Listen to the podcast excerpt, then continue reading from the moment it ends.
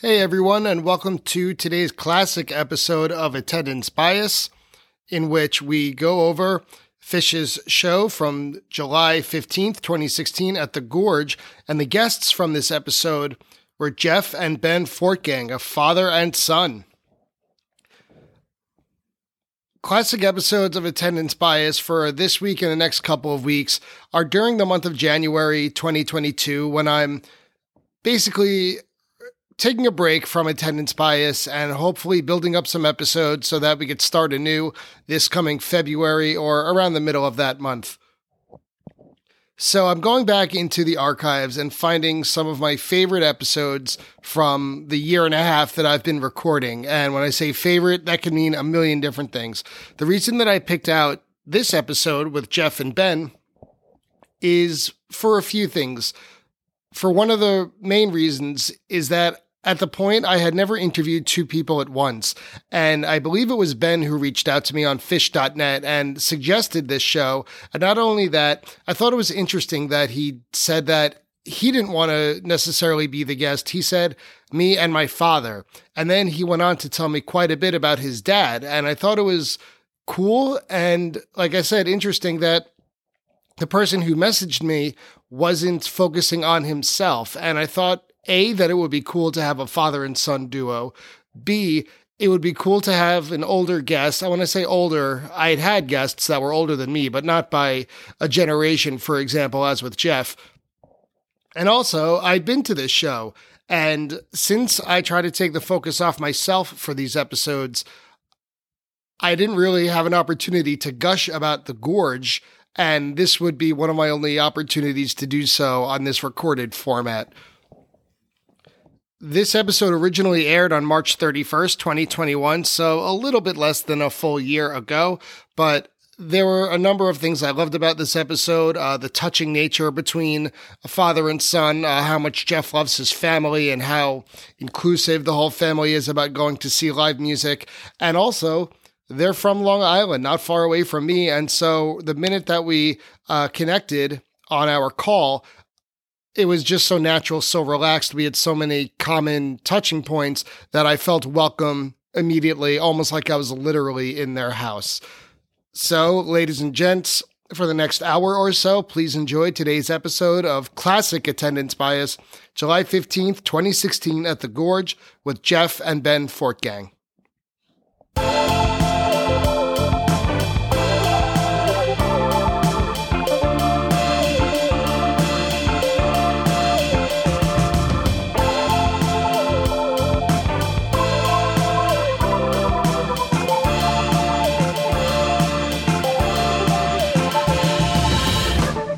Everybody, and welcome to Attendance Bias. I am your host, Brian Weinstein. It's a family affair today on Attendance Bias because my guests for this episode are father and son Jeff and Ben Fortgang. Jeff and Ben chose to discuss the Phish show from July 15th, 2016 at the Gorge, the legendary outdoor amphitheater in George, Washington. When Ben told me that his dad is a veteran taper who went to over 300 Grateful Dead shows, but it was Ben who got his father into Phish, there was so much more I wanted to know. As you'll hear in this episode, my parents know absolutely nothing about my Phish obsession. Well, they know about it, but they're far from understanding it and even farther from participating in it. So the opportunity to explore the musical relationship between a father and a son their adventure to the gorge, it was immediately compelling. Add the fact that I grew up in the same general area of New York as Ben and Jeff, and we have unknowingly been to at least a dozen of the same shows. There was so much more to explore. Once Ben brought the first night of the Gorge in 2016 up, I was flooded with memories. Most of the memories were not of the music, though. They were more of the journey to the venue, the vibe once we got inside, and the stunning visuals that surround the stage. I was so eager to dive back into the show and relive that first night of my only visit to this unique venue. So fill up your gas tank, get your camping pass, and pack your hoodie as we join Jeff and Ben Fortgang to take a look back at July 15th, 2016 at the Gorge. Ben, Jeff, thank you so much for being here. Welcome to Attendance Bias. How are you guys doing today? Great. Looking forward to this. We're doing good, Brian. Thanks for having us on. I've never had two guests on at once. So I'm really interested to see how my moderating skills come out, if I Oh, have yeah, any. yeah. We, we Well- have to figure out how we're going to stop stepping all over each other. Yeah. Well, We'll figure you- it out. Well, you guys are father and son, so you've had a lot of practice, I guess, with yeah, that. That's, that's more yelling over each other. Than, Yeah. The, the mellow commentary is not something we're great at. Well, nothing has to be mellow here. That's totally fine, especially about this show. Mhm. But to get started, I just wanted to ask where are you guys coming to us from? Where do you live?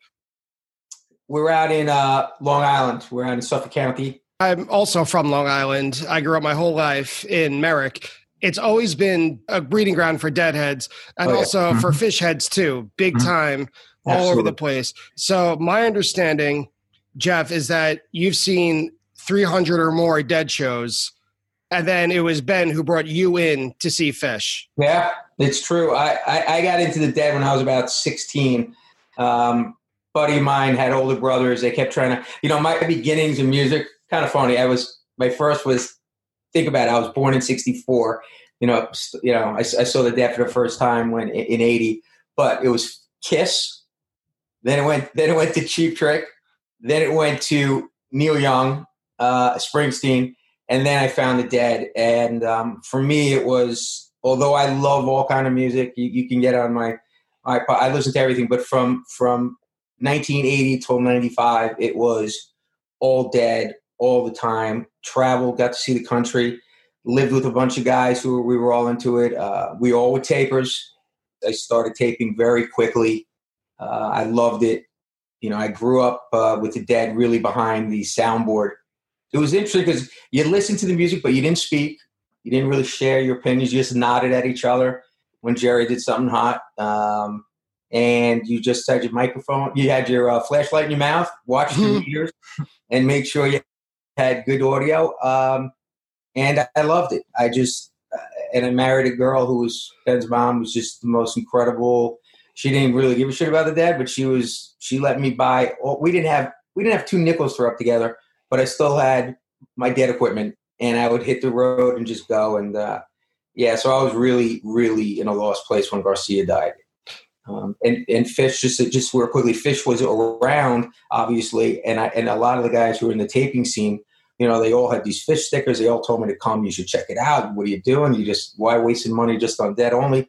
And I said, because I'm not going to go watch a bunch of guys who jump on trampolines and blow into vacuum cleaners. And I missed out. And that's all you need to know about them, right? They jump on trampolines That's- and play that's- vacuum cleaners. That's That's, all there it. is. That's all they do. Mhm. Right? It was. Self-proclaimed. right? And so you mentioned how your deadhead friends, your taper friends, got you into Phish. Ben, how did you get into Phish? Was it from Yeah. your dad, or was that more independent? No, it was really independent. I think that I I had a similar music kind of journey with falling in love. Beatles number one. That's kind of what opened the door to music for me. Um, and then really, I, I played saxophone, so I got into jazz and a little more like exploratory music in that sense. Uh, we, my dad brought me to a ton of shows as a kid. I remember seeing RatDog at Old Westbury Theater. Like, oh my god, thirty people in there, maybe fifty people. I think I was one of them, by the way. I might have Right. one. Great No, shows. I love No, them. they're great. But, but I, I fell in love with that scene, the dead scene. Uh, and my dad had these Phish tapes lying around that he didn't have any interest in.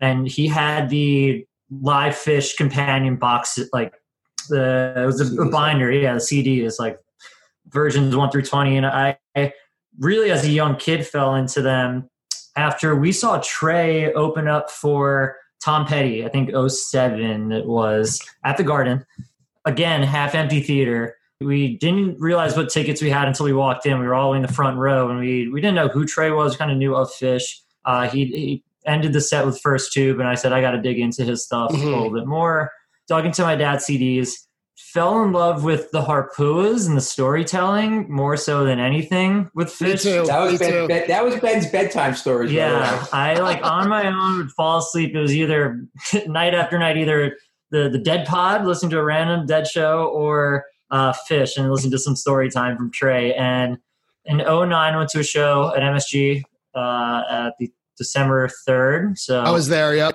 almost 11 year anniversary tomorrow. I'm realizing, yeah. Yeah. Um, so went with my sister Wow. was blown away. Punch opener, like from the first note, knew this was my next thing. And then for the whole next year was saying, telling my dad, you got to check him out, got to check him out.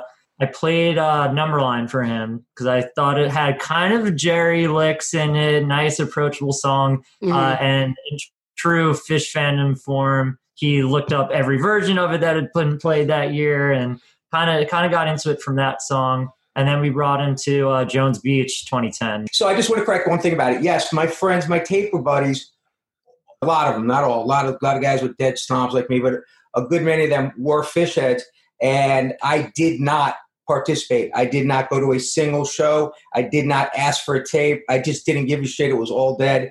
Um, so it was Ben who truly brought me in from from from a blank slate. I knew nothing about them. I I, I had no history of them, uh, and you know just the trampoline shit that I mentioned. And Benny said, "Please." He the whole the whole driving thing is that he wanted me to take him to the show. He, he obviously wasn't driving yet, Mhm. and he needed me to be a chauffeur. And in order to get me into it, he we sat in the car. He played Number Line. I said, "That's pretty good." I went back. I listened. I went with him. Go to the show. Open up with Fluffhead. They do a Cities, a Reba, a Wilson, I, I, rock and Rock roll. roll. Imagine that's your first show. I was like, by the end of Fluff, I was like, holy, jumping up and down. And it's been, you know, over a hundred shows since then. So you knew backwards down the number line before you got to Jones Beach, right? Right. Okay. Right. So scene for scene, parking lot, vibe in the audience, uh, sound coming from the stage. What were your thoughts compared to what you were used to in the dead? When I was into the dead, it was a dirty, grindy, gr- just really shitty scene. Mhm. to Yeah. get me to buy a grilled cheese sandwich in a parking lot in the you know for during it was that just wasn't happening that was not me um so but but but the shakedown i liked i, I found that the scene in the parking lot was one of the first if not the first time that i actually got that vibe of a community type of experience musically you know it wasn't Mhm. people who were going to a Pearl Jam show because they went to two Pearl Jam shows a year, or you know maybe the Buffett shows, but I've never seen them. And the vibe was all of a sudden it took me back to this this this. It's a community. It's not just people coming in for a show because it's a local show. Mhm. Um, and I, and I found that really immediately pretty pretty heartwarming. Um, I really love that. You know, I was also in a real different head because I was there with my children. I took Ben and his sister, and you know, it was it really music's always been a huge part of my life, and and and having that to share with my kids was amazing. So when I got to that lot, I really felt different the first time since you know I, I went to a lot of Dead shows. Uh, you know, the Dead.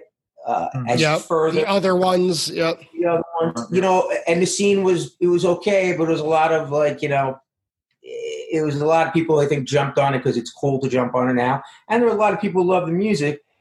So I kind of got into that scene. I did notice it was a much younger scene than I remember than, than the Dead At at I mean- Phish. at Phish. A Mhm. definite, much much more collegey. Uh, I saw a few people, you know, traveling around, you know, my age, you know, a lot of, you know, some gray beards. Um, Now I'm one of them. Yeah, man. I I'm mean, in you're- there. I'm a little bit. I'm a little It's- bit older than you, It but blows my mind that it's been 11 or 10 years since since then. But like we've all gotten a little bit older since those shows, and it- yeah. So, so that was, and then we went in and uh and you know we we had at the time we owned like this little box section down on the floor there, and um you know we'd seen a bunch of shows there because I owned it for the whole season, and uh, those guys came out. I see, you know, I was uh amazed.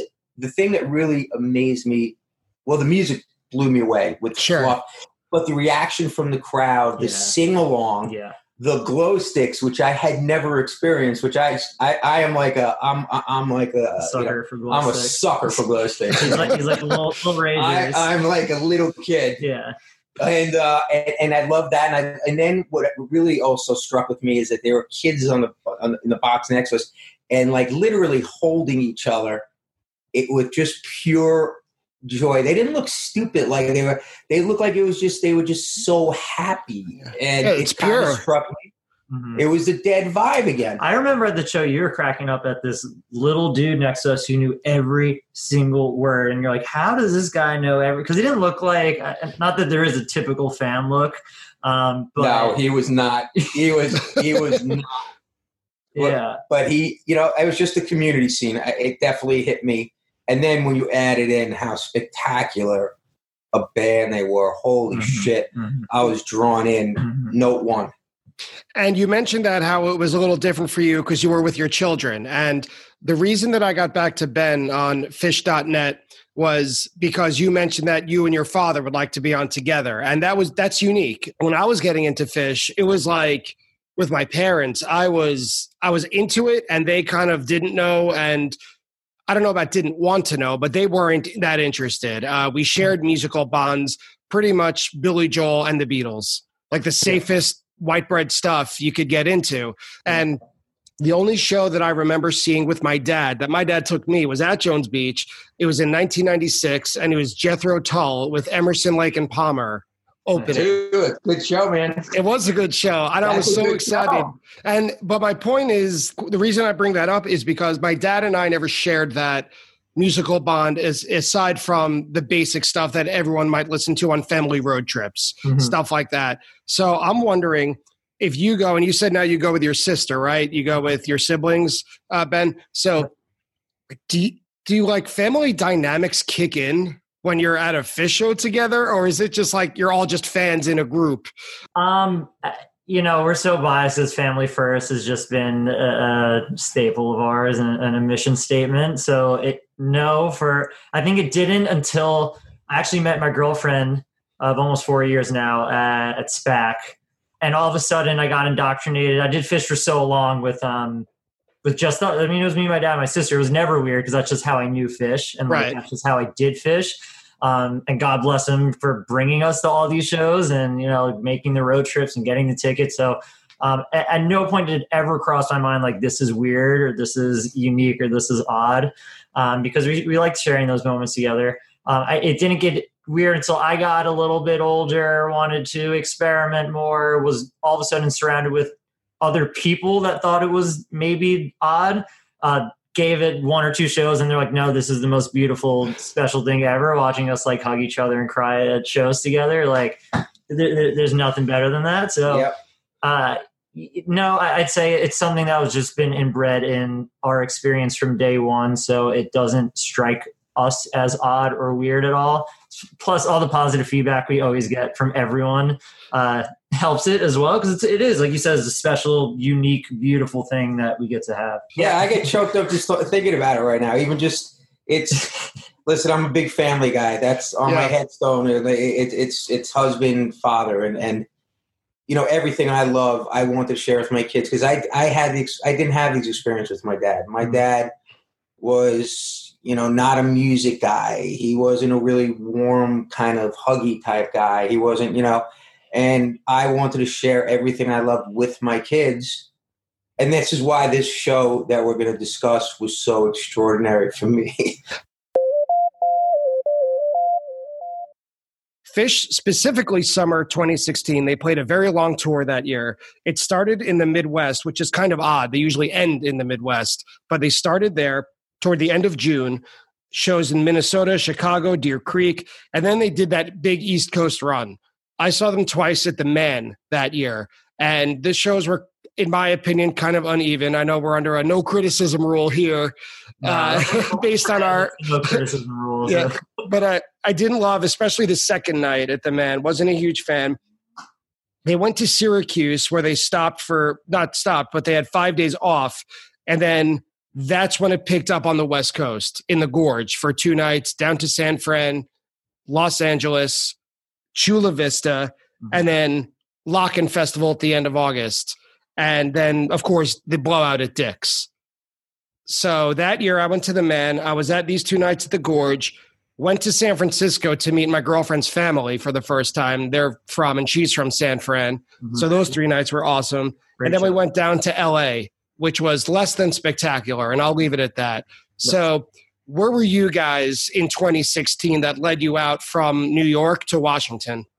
2016 Gorge, I had X'd off saying I need to go there. This is going to be my big Phish trip. I want to check out the gorge. I hear great things. I think it's part of like the necessary treks as a fan that you need to make. And, and sure, it's a checklist. It's a rite of passage, sort of. Exactly. Yeah. Um, and very, very last minute, my sister and my dad said, "Yeah, we'll come with you." And, and thank God they did, because I would have been a lost puppy at the gorge. Now, looking back and having done it twice, uh, it, it, it's a it kicks your ass getting just getting there, let alone experiencing it getting to the gorge, I knew I wanted to go. My dad last minute joined. My sister even after that joined in. So much so that she flew into Seattle the day of the show, uh, and then went to the gorge show. She must have been in days for that first night going into that show. Uh, I think I covered it all, unless there's any other notes. You, you know, I'll, I'll just say, looking through 16, I'm looking back through my phish.net shows. You know, um, it was probably I'm looking at probably done 50 some odd shows by the time I got to that one. And we had already done Super Ball. We did Super Ball. We we had Ben and I gone out to the Bill Graham. Mm-hmm. Um, we did we did the Zeppelin show. Um, we, I love that show so much. That oh, Zeppelin my show. god, that yeah. that that show was so special. That's another one that comes up, but the, the, gorge was a little different for me, which I'll get into with you after. Um, you know, we had we had done the. Uh, we did the Watkins Glen shows in 15, but in 16, early 16, I guess was the first shows in Riviera Maya. And we did those shows mm-hmm. together. Mm-hmm. Um, then we came back and we did a big break. We didn't go again until uh, until Hartford. Um, a week before they did the Gorge, it was on the 9th, mm-hmm. and it was the only show I went to with, with well, I was sick and I just didn't dig the show because I was sick, and that was the only reason why. And Ben remembered it as a good show, mm-hmm. and then we he decided he wanted to do the Gorge, and um and and and, and I said, you know what, I want to do it. I never got there. I want to do it. Mm-hmm. Um, let's just do it. You know, we are able to afford it. Let's go and have some fun. I wanted to do. I wanted to give the kids things I couldn't do. What I was hard for me to travel around when I was young with the dead. So I, mm-hmm. so we drove. We flew out there. Ben and I flew out there. Uh, we spent the night in Seattle got ourselves a rented pickup truck to act like a bunch of tough guys out west, and and we city slickers hit the, hit the Denny's, hit, Denny's. hit, the Denny's for the for the midnight uh, grand slams. Yeah, that was delish. And then Hannah landed. We got Han. We went. And we are driving, and we're driving through Seattle and the beautiful trees and the beautiful cliffs and everything. Then we're out on the outskirts of the city, and there is nothing. It's flat. Yep and you have these alien looking watering systems and there's nothing and i'm driving going what the hell did i just do? Flying across the country mm-hmm. to not even you know i used to love traveling to deck shows on the east coast. You pass by these beautiful i'm like there's nothing here. Mm-hmm. why do people rave about this? And i'm like this sucks. And we park in an open field um, because we weren't staying on the premises because i'm not a big i'm not a big at this point in my life i'm not a big camping out guy. Sure stayed at a hotel. And um, we get there, we're parking a lot, and we're talking to people, we're having a good time, getting psyched. We know we're going to go see the band. But I'm also saying to myself, what the hell did I just do? This is this is crazy. So the scene I'll give you, we start walking towards the theater. And you know, if you get to that area where it begins, you begin moving uphill. Yeah, it ascends. Yeah. It, it ascends, and you see, like, you know, on the sides, you've got the, the food, the beer, you've got, you know, this and you know stop let's grab something to eat and i'm just like you know grab a couple of beers and i'm walking going what what what what's the big deal about here? And i think some guy comes up behind us and like said welcome to and i said yeah i'm looking forward. He goes you've never been here? And i go he goes get ready. Yeah. We get to, we get to the top of the cliff and as we said you know family for us is a real big thing and I get choked up every time I think about it. This is the reason I brought up the show. I get to the top of that cliff and I look over. Thankfully, I had my sunglasses on because it it just I just started crying. And the fact that my children were with me was just it, it, you know that's the reason I picked this show is that moment of hitting the top of that peak mm-hmm. for someone who loves live music as much as I do, someone mm-hmm. who loves music, for someone who has a ton and travel that has this passion and, and, and this commitment to music, taping and listening, and, be, and then having my children with me. There's yeah. no words to express it, despite the fact that we're both on a podcast in front of microphones trying our best. Ben, you nailed it. It's like it took forever to Mhm. get there. It really had the feel of the festivals that they used to have in Loring, Maine, Loring Air Force Base in Limestone, Maine, which is five miles north and 10 miles east is Canada. Like that's how far up and out of the way it is. So And you would just be on the road for 24 hours in traffic and just, it really feels like you're in the middle of nowhere. And then all of a sudden, this huge, huge, breathtaking scene is set mm-hmm. up right in front of you. It really had the feel of a festival. We were camping on site, so we mm-hmm. had that part of it too. We met up with a few friends, and when I hit the top of that hill, my jaw dropped. I felt very small all of a sudden. You know, just as a person, as a soul, I mm-hmm. felt very small, like I was being, I was seeing Phish at the ends of the earth. Mhm. I like the way you said that. I like- yeah, But like you said, if you, it's so big and sweeping that you you don't even notice the weather or anything because you're just looking at this vast landscape and, and the sunset that happens for three hours. It never ends. You've got to experience the Mhm. venue, Mhm. not the show. The show is just a side. It's just a side. I don't remember anything about the first set because, like you said, I was just looking to my left to the sunset the whole time. Sunset. Mhm. Unbelievable. I couldn't get over it. And it was, I won't say just ancillary that Phish was there, but it was all like, like Jeff, like you said, they weren't the focus. It wasn't about the band. It wasn't even necessarily about the music. It was about oh, everything. I think what I love about Phish so much is no matter and why I keep coming coming back. It- it's yeah, the scene's great. Yeah, I got my family. Yeah, I got my friends. But it's really because it's four guys making the best music that I you I think you could possibly find. Yeah, and, and it doesn't matter where you're doing it doesn't matter what they're playing i just want to see where they're going to take it and to all of a sudden have that be second to your experience it, it makes the gorge what it is So let's get into the show. We're there, the band comes on, and they open a two night show at this legendary venue with Tweezer. mm-hmm. Mm-hmm. Jaws dropped everywhere. Mm-hmm. awesome. yeah love Awesome. tweezer tweezer's my my song that i will take at any show ever it's my, my vehicle of choice i, I love tweezer um, I, I think what i remember from that tweezer is we were still kind of trying to find our spot.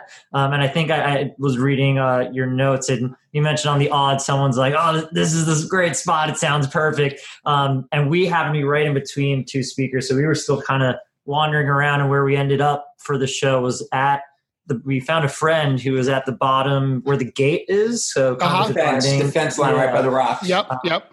and so probably under there at the end of the tweezer but yeah the cool tweezers or the show didn't go like crazy deep I, I think I think with tweet, I think there are certain songs. You know, eh, there, there were dead tunes, of course, when you heard the first notes of a Morning Dew, or you know, China Rock. You know, there's there's always those iconic songs that when it's when it's placed, you get that different elevation from the crowd. Mhm. And Tweezer is definitely one that the raw is. It's always a raw, or there always that excitement of the, particularly an opening note. But when they drop that note, Yeah. it's just yeah it's a roar. It's Yeah. not like a yes. It's Yeah. just a. It, it's it's a it's a just a primal. yeah yeah there's no Yeah. just like subtle head nods Yeah, it's high yeah. fives It's right into it. Right. I mean, you're they're sending a message in a way. Yeah. Not not in words, but Yeah. just we're here, we mean business and we mean fun business. Mhm. Yeah. Uh, it is pretty short, right? It is an mm-hmm. opener. They're very much in the first set opener mind frame that mm-hmm. let's get it going, but we can't stay on too long. And they go into a back to back kind of first set specials of sample in a jar that's very good. It's like a great number two hitter. Yep, I agree. No, that's You great know- placement and a good version. I liked it a lot. And then moving on to the old home place, which they hadn't played in a while. I think I wrote down since 2012. Yeah. Nice, yeah, and I love that song. I think my bluegrass, fishgrass song of choice is probably Yeah. home place. So I was thrilled to have it. And to back that up, then it's Wolfman's Brother, which I think of it, it's kind of switched places since I first started seeing the band. In 3.0, it's Wolfman's is a good, reliable, like first set with Back on the Train, like kind of a 10 minute Mhm. first set, 4 or Mhm. five songs in, type one jam energy boost. I think the last couple of years, particularly, I think 2019 brought some really good Wolfmans. I don't know if this is a standout version, but it keeps the energy going from that tweezer opener, uh, which I think the set kind of becomes a tale of two two sets, like towards the back. At a weird side note, we love that because Ben's a hairy bastard, and we always tell his, tell his brother Jacob, who does not join us in most shows, that he's the Wolfman's brother. He's the Wolfman's brother. So we get a little kick out of that. That's right. So, but it's good. It it it reaches a lot of peaks. Wolfman's Mm-hmm. brother does here. It doesn't veer off its typical progression, but it it does what it needs to do. It does, and it does a really good job of it. Yeah, like like I, I think that 2016 gets a lot of knock for. I'm not sure why. Probably just coming off of the heels of 2015. But I do think the Type One playing in 2016, particularly the West Coast of this summer tour, was was really good from what I remember, um, and deserves another listen. I think that it's what you said that 2015 was such a peak year that it would be hard for any other year to measure up. But also, they were introducing a lot of songs to the rotation that were not universally well received. There's a lot of songs off Big Boat, like mm-hmm. Tide Turns Yeah. or Breath and Burning, and that's not going to get you going. No, Yeah. no, it's a good point. But I, I, I don't yeah, critique. I don't critique, but there are certain songs I do not. Fair enough. I, I don't. I don't have a problem if they're not played. Yeah, that's a tough album. But all, and also they introduced the Marimba Lumina, which Whoa. depending That I was gonna say. I I actually was looking at my notes of the show, and like I said, it, I- I'm kind of contradicting myself a little bit because I said I don't. I don't critique. Every time Trey got up and went behind that goddamn thing, I don't know if you liked it yourself. I don't, and I'm not judging you. I couldn't stand it. I'm like, yeah. and I like when guys do. You know, I like when they do things. Yeah, you the- you went you you allowed Jared to do the MIDI. Yeah, I love Jared. I love when Jared was playing the violin through his guitar. Yeah. I loved it because I heard I have I have thousands of hours of Jerry hitting regular shows, so I didn't have a problem. But that thing, for whatever reason, that thing would just that was straight to the bathroom. yeah. but it was it was every year or even at most tours trey gets a new toy Yep. always in Yep. in 2010 it was the whammy pedal in Mhm. 2015 it was the mutron pedal uh, because he was preparing for fare thee well and yeah. 2016 it was the marimba lumina and i think that it kind of you know you asked what i thought of it but it's also what do you think of drums in space you know it depends on the night. It depends on your headspace. And i think that most people's reactions to the marimba lumina is kind of what you said. It depends on your taste and it Mhm. depends on the night. Mhm. you know it could be introspective and deep and close your eyes and flow with it or it could be who needs a beer? I'm going out to take a piss. You know it depends on the night. But for this it didn't come in until much later. Mhm. after where did we leave off wolfman's brother right so after that yeah, we got the bouncing. And then Yep. bouncing, we were going into bouncing. Yep, which is still, I think, the most accessible phish song, maybe along with Sample in a Jar and Farmhouse. It's always welcome. I love it. I like bouncing. I love it. I It's, love gets it. weird hate, and I think that falls over from 1.0 for some reason. But it's a song everyone loves. I, love it. agree. It's silly that. Well, it got a lot of hate in 1.0 because they're carbon copies of one another. And that's the snobby phish heads who think that everything has to be jammed out. Yeah. But there's something to be said for writing a perfect four minute song that is Yeah. always fun. I agree with you. I, I, I'm happy every time I hear it. I'm happy. And then they moved on to Undermind, where Trey was on his Echoplex pedal, and Page began to play the lead melody for a few seconds, and they almost ended early. Mm-hmm. And an, a recurring theme by this point that I heard re listening to the show is that mm-hmm. Page takes over a lot Yeah. in this set. He was really leading the way. Yeah,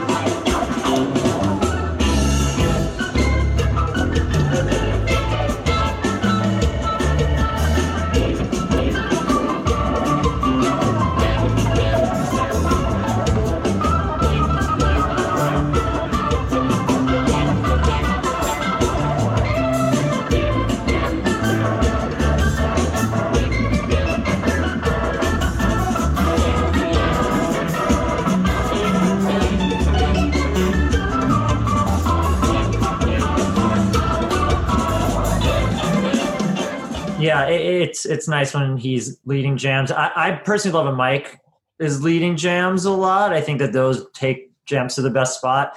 But 2016 and 17, I think a lot of Baker's Dozen shows has Page pushing the envelope, saying, no, let's explore this a little bit more. Um, but yeah, I definitely hear a lot of that in this show and during that Undermine particularly. And then they come back with Kill Devil Falls, which always takes me back to Jones Beach Mm-hmm. because the year before you guys saw them there, when they came back in June 2009, they debuted it Mm-hmm. here. Mhm. And I remember at the time, a lot of fans were split on it. A lot of people loved it just because it's an upbeat rocker. And since we're kind of mixing Phish and Dead here, a lot of people just called it Phish's Alabama Getaway Yeah, that's just because of the giddy up. And I don't think that's in. inaccurate. Getaway's a good tune. Yeah. Well, that's the thing. It's not an insult. Yeah, good no, tune. no, it's a, it's a good comparison. I mean, it's the same with the Ocelot, Tennessee Jed, or whatever. I have some But- personal. I, I have personal. You know, I, I, I like the message Of Kill Devil Falls.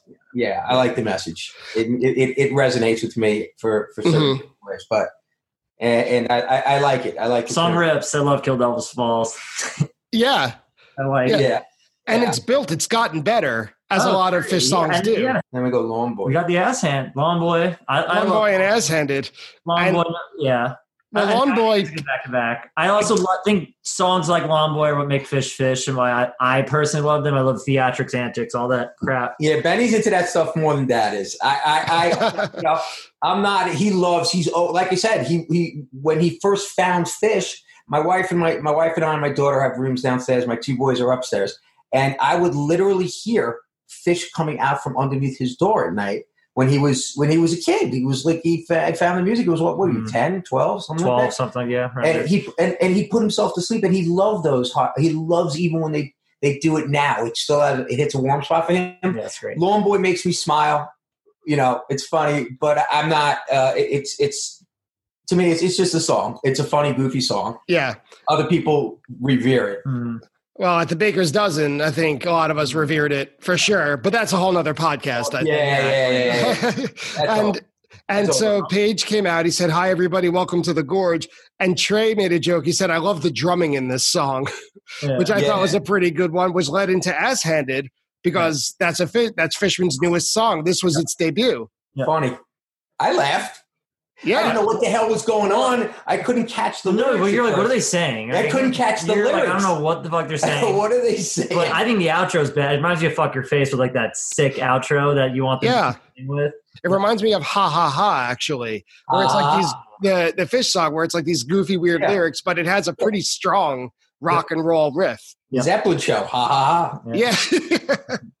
and so after Ass Handed, Trey says, let's do another Jon Fishman song. These two are related somehow. Yeah. And they went into Party Time, which I love. It's since they debuted it. Mm-hmm. Party time's a fun part. It's a party It's a little song. bit of a party time, Yeah. man.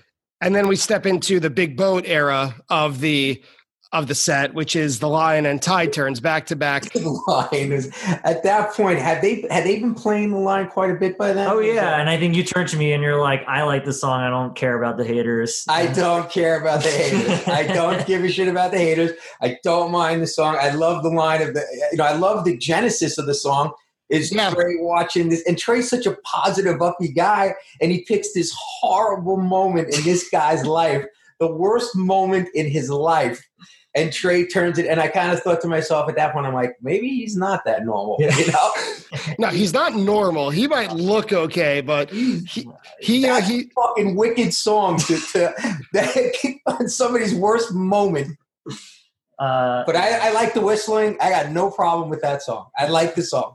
And well, he talks about how Trey does when he was pulled over on, I think it was 91, right? Whitehall, New York, how Yeah. he thanked the cop for pulling him over. mhm. Yeah. You know, he has a way of seeing the worst moments of Yeah. someone or his own life as Oh, putting a positive He wrote it spin. up in the beacon. He even shows. He Yep. said, "Listen, he's like, let's try to look at the positives here. Yeah. Like, I made this Yeah. happen." It, Yep. He definitely spins things. in that. Sobriety has, has had an impact on him. And, you know, it's, Bud Light. You know? Yeah, and we're all benefiting from it. Yeah.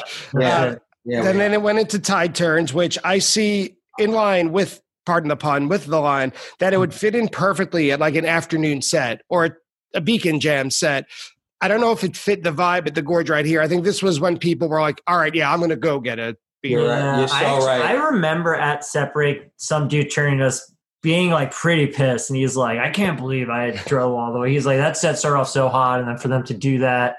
Uh, and we're always so positive. We're like, eh, we thought it was okay. Yeah, And then, then we saw him again later in the show, and he had a completely different reaction. It was like, that's the best I've ever seen. tide turns, tide turns. I think you just that the way I'm going to think about it, you, you, you now embedded in my brain forever Beacon song. that that was a Beacon song, Yeah. It, a it's sounds perfect, Beacon perfect. song. Yeah. You got that? You put that. That's the way I will always think of that song. and they closed the set soon after that, right? With Rift and Walls of the Cave. Awesome combo. I agree. I've always appreciated Walls of the Cave. I, very early on in my dead in my uh, in my phish fandom was one eleven eleven, where Yep. they closed the first set, and Benny and I. This is when they still had seats, assigned seats on the floor at the Garden, Mhm. and and that was a, this first time I heard Walls of the Cave, and I loved it. I loved it. Yeah, that, yeah. We kept asking, what was that song? And they're like, Walls of the Cave. We're like, no, the next one. We thought it was two different Yeah, songs yeah, yeah. Because Yeah. it has such a big turn at the end. But yeah, we we, we love. Yeah, I love it. I think it's a great set ender. Yeah, it is. I can't think of where else you would put it in a set. It, it is a almost a perfect. You know, set no, it's for interesting when you say that because when, when we talk about the dead, one of the things that really was sad for me at the end was that they basically had five openers, three or four set closers. You know, and you just knew your your, your list of songs was so small Mhm. that you'd hate them. But Walls of the Cave, I'm never disappointed hearing it. Yeah. Even at the though, even though I know it's always going to be, as you said, 95 percent of the time it's going to be at the end of the set. Mhm. Doesn't matter. I'm never unhappy when it comes out. Then we rip into set two. Yep. So starting with the second set, I love this set. I am such a sucker for set list games and antics where they weave in and out. I can't get enough Love it. of it. I love it. You know, one of my first favorite tapes was Phish played in Orlando at a nightclub called The Edge in, I think it's April 30th, 94. And during David Bowie, during the intro, they played a riff from every song they played previously in that set Yeah. just Nice. to close with Bowie. It was like it encapsulated. And I'm like, no other band I've ever heard does this or would ever think to do this. that was the night of my 30th birthday. And Happy I birthday. April 30th, 94. I was 30 years old and I missed it because I blew everything with them. And oh my God, a club? But the reason I bring this up is because this set kind of threw me back to that, where it was basically five songs. I mean, it really might be six on the set list, but it's really just five with, Weaving uh, out, weaving in and out. yeah, with a weave. no man. And they open with Cross-Eyed and Painless, and I said, just like Walls of the Cave is a perfect set one closer, Cross-Eyed and Painless is the perfect set two opener. Mhm. Awesome. That's one of those special raw sounds from Yeah. the crowd. That's Yeah. a special. That's a special one. So the next song is you're going to bring up is the one that that I, I'm just going to say something about it. Is that so? Benjamin had he loves the song "What's the Use." I didn't know I didn't know it that well, even though I'd been to a number of shows. I didn't know it that well. Mhm. And he was standing in front of me. My daughter was standing with me. He was up against the fence line that we mentioned, and it comes on, and I could just see and again, I get emotional about this because, as I've said, for me, it's not just the music; it's the experience with my kids. Is- And I see him just get really emotional. I see him start really getting emotional. Started, you know, he was crying. He his hands are up like this, and I just grabbed my daughter, I put my arms around her, and I said, "Just look at that. I just look at that. That's just like Yeah, it's the best. it's, It's, look at that. It's just that's what it's that's what it's all about."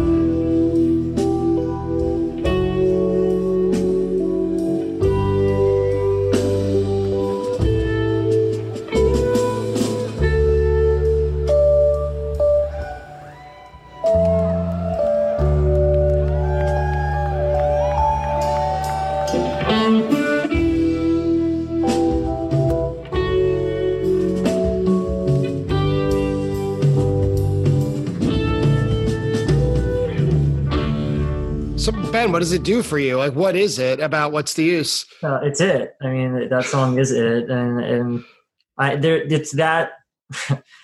I, there's specific versions I remember that really take me there. One being Magnaball, with Mhm. just not, maybe not even the playing, but just the absolute silence of the entire crowd is a moment that you rarely get with Phish. Phish is usually a rock and roll, hands in the air, going nuts. So those like really nice, quiet, everyone hanging on to a note is what you get to experience with what's the use, which is probably why I love it so much.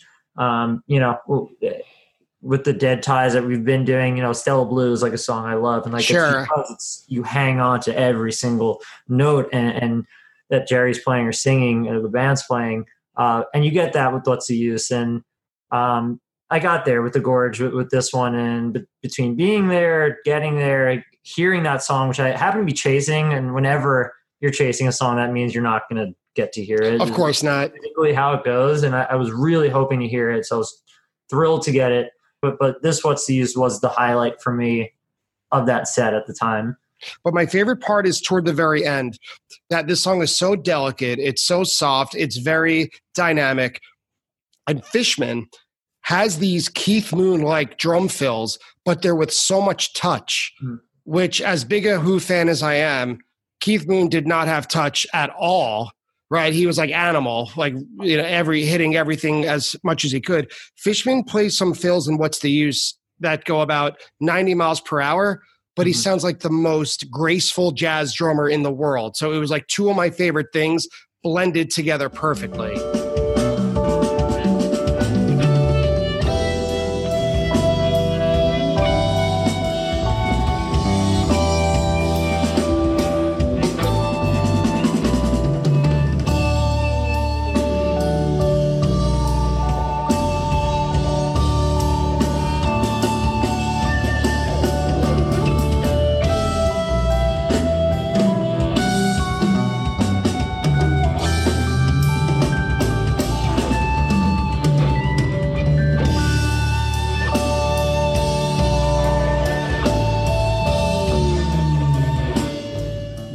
Always con- he is so effortless. That I mean, yeah, that's a good way to put it. effortless. I mean that is Jon Fishman, and that's what he does, and that's why the band's named after him because he's doing these ridiculous jazzy drum fills and pockets that are so effortless and so loud, but so subtle. He's Yeah. barely moving. Yeah. He, he's, He's a brilliant. master. He's brilliant, We talk about him all day. and he showed it on that too, man. That was Yep. Mhm. And so the next song is really a change of pace when you go from that outer space, what's the use, to the grounded funk of No Man in No Man's Land. And to me, this is where the whole set took a turn. This is where the gags really started. I think it's just when Trey thinks something is funny, he just has to keep doing it. Like everyone has to think it's funny. like funny. spatchcock and Like like, spatchcock the pen and science. the pen, Oh, the ping- pan, the yeah. pan. the fan and I screamed. Yeah. Everything has to be hilarious. And I think quoting Cross Eyed and Painless or yeah, Cross Eyed and Painless in No Man in No Man's Land Mhm. and then mixing them together. And what's the use later on in the set? We'll get there. Mhm. But once he got it in its head, in his head, he's like one of my middle school students who Yeah. thinks something's goofily hilarious for Yeah. all day and no one else gets it.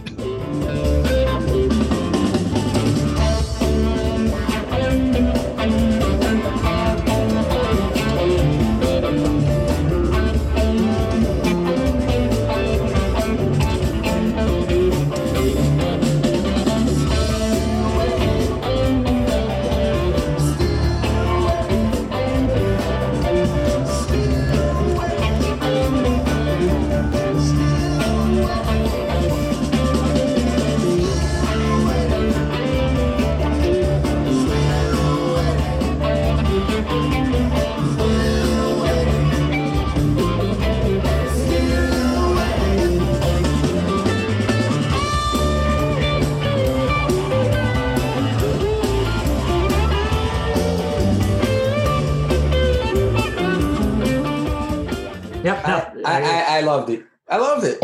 I loved it too. I loved it. I mean, I just remember having so much fun at this point.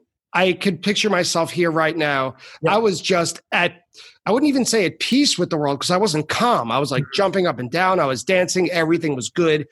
it, was dance party. I remember total crowd eruption, good vibe. This, this was one of those shows, and probably this track in particular is what I remember everyone really going ape shit for. Oh yeah. Um, but it, it was one of those sets that when it finished up, everyone's high five and going nuts, like high energy. And it Yeah, really started from this no man's and just went through the entire rest of the set. Uh, because, like you said, the cooldown from what's the use, it's kind of hard to get out of that Yeah. and see where the set's going to go. And they did a really nice job. Toward the end, Trey plays a tease of stash, and I think he wanted in his heart of hearts for the whole band just to come together at the same time. And God bless him, Mhm. and just not this time. Hmm hmm Yeah, yeah, a little train wrecky, but it, it, I'm happy they stumbled into it. Yeah, it's good. It's all in good fun. But I, I like the stash a lot, and I, I was happy to listen to it again today. That I totally forgot about it um, because I, I don't think there's a lot of standout versions, and I wouldn't call this one a standout, but um, it, it was different and weird, and and part of the fit in with the show really well with what they were doing with experimenting and, Mhm. and trying different things on, on on these songs. And then your your heart can swell again because they come back in with a "What's the use?" quote toward Mhm. the middle and end of it.